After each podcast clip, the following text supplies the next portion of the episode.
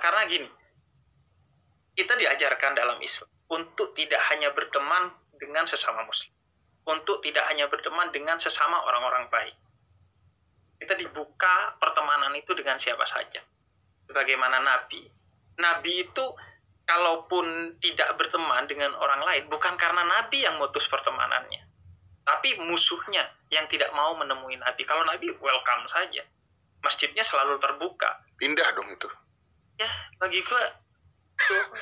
Jadi makanya gue selalu bilang kayaknya kalau hidayah tidak sampai kepada pada beberapa orang atau kalau eh, sebagian orang non muslim menganggap Islam itu tidak indah coba koreksi. Jangan-jangan bukan karena mereka yang salah tapi karena memang lisan kita yang salah gitu. Bukan mata mereka yang salah memandang tapi lisan dan kelakuan kita yang memang salah gitu tidak merepresentasikan Islam itu yang sering gue bilang. Gue suka sekali kata-katanya Muhammad Abduh salah seorang tokoh pembaharu Islam. Gue melihat Islam di Paris tapi gak gue lihat Muslim di sana.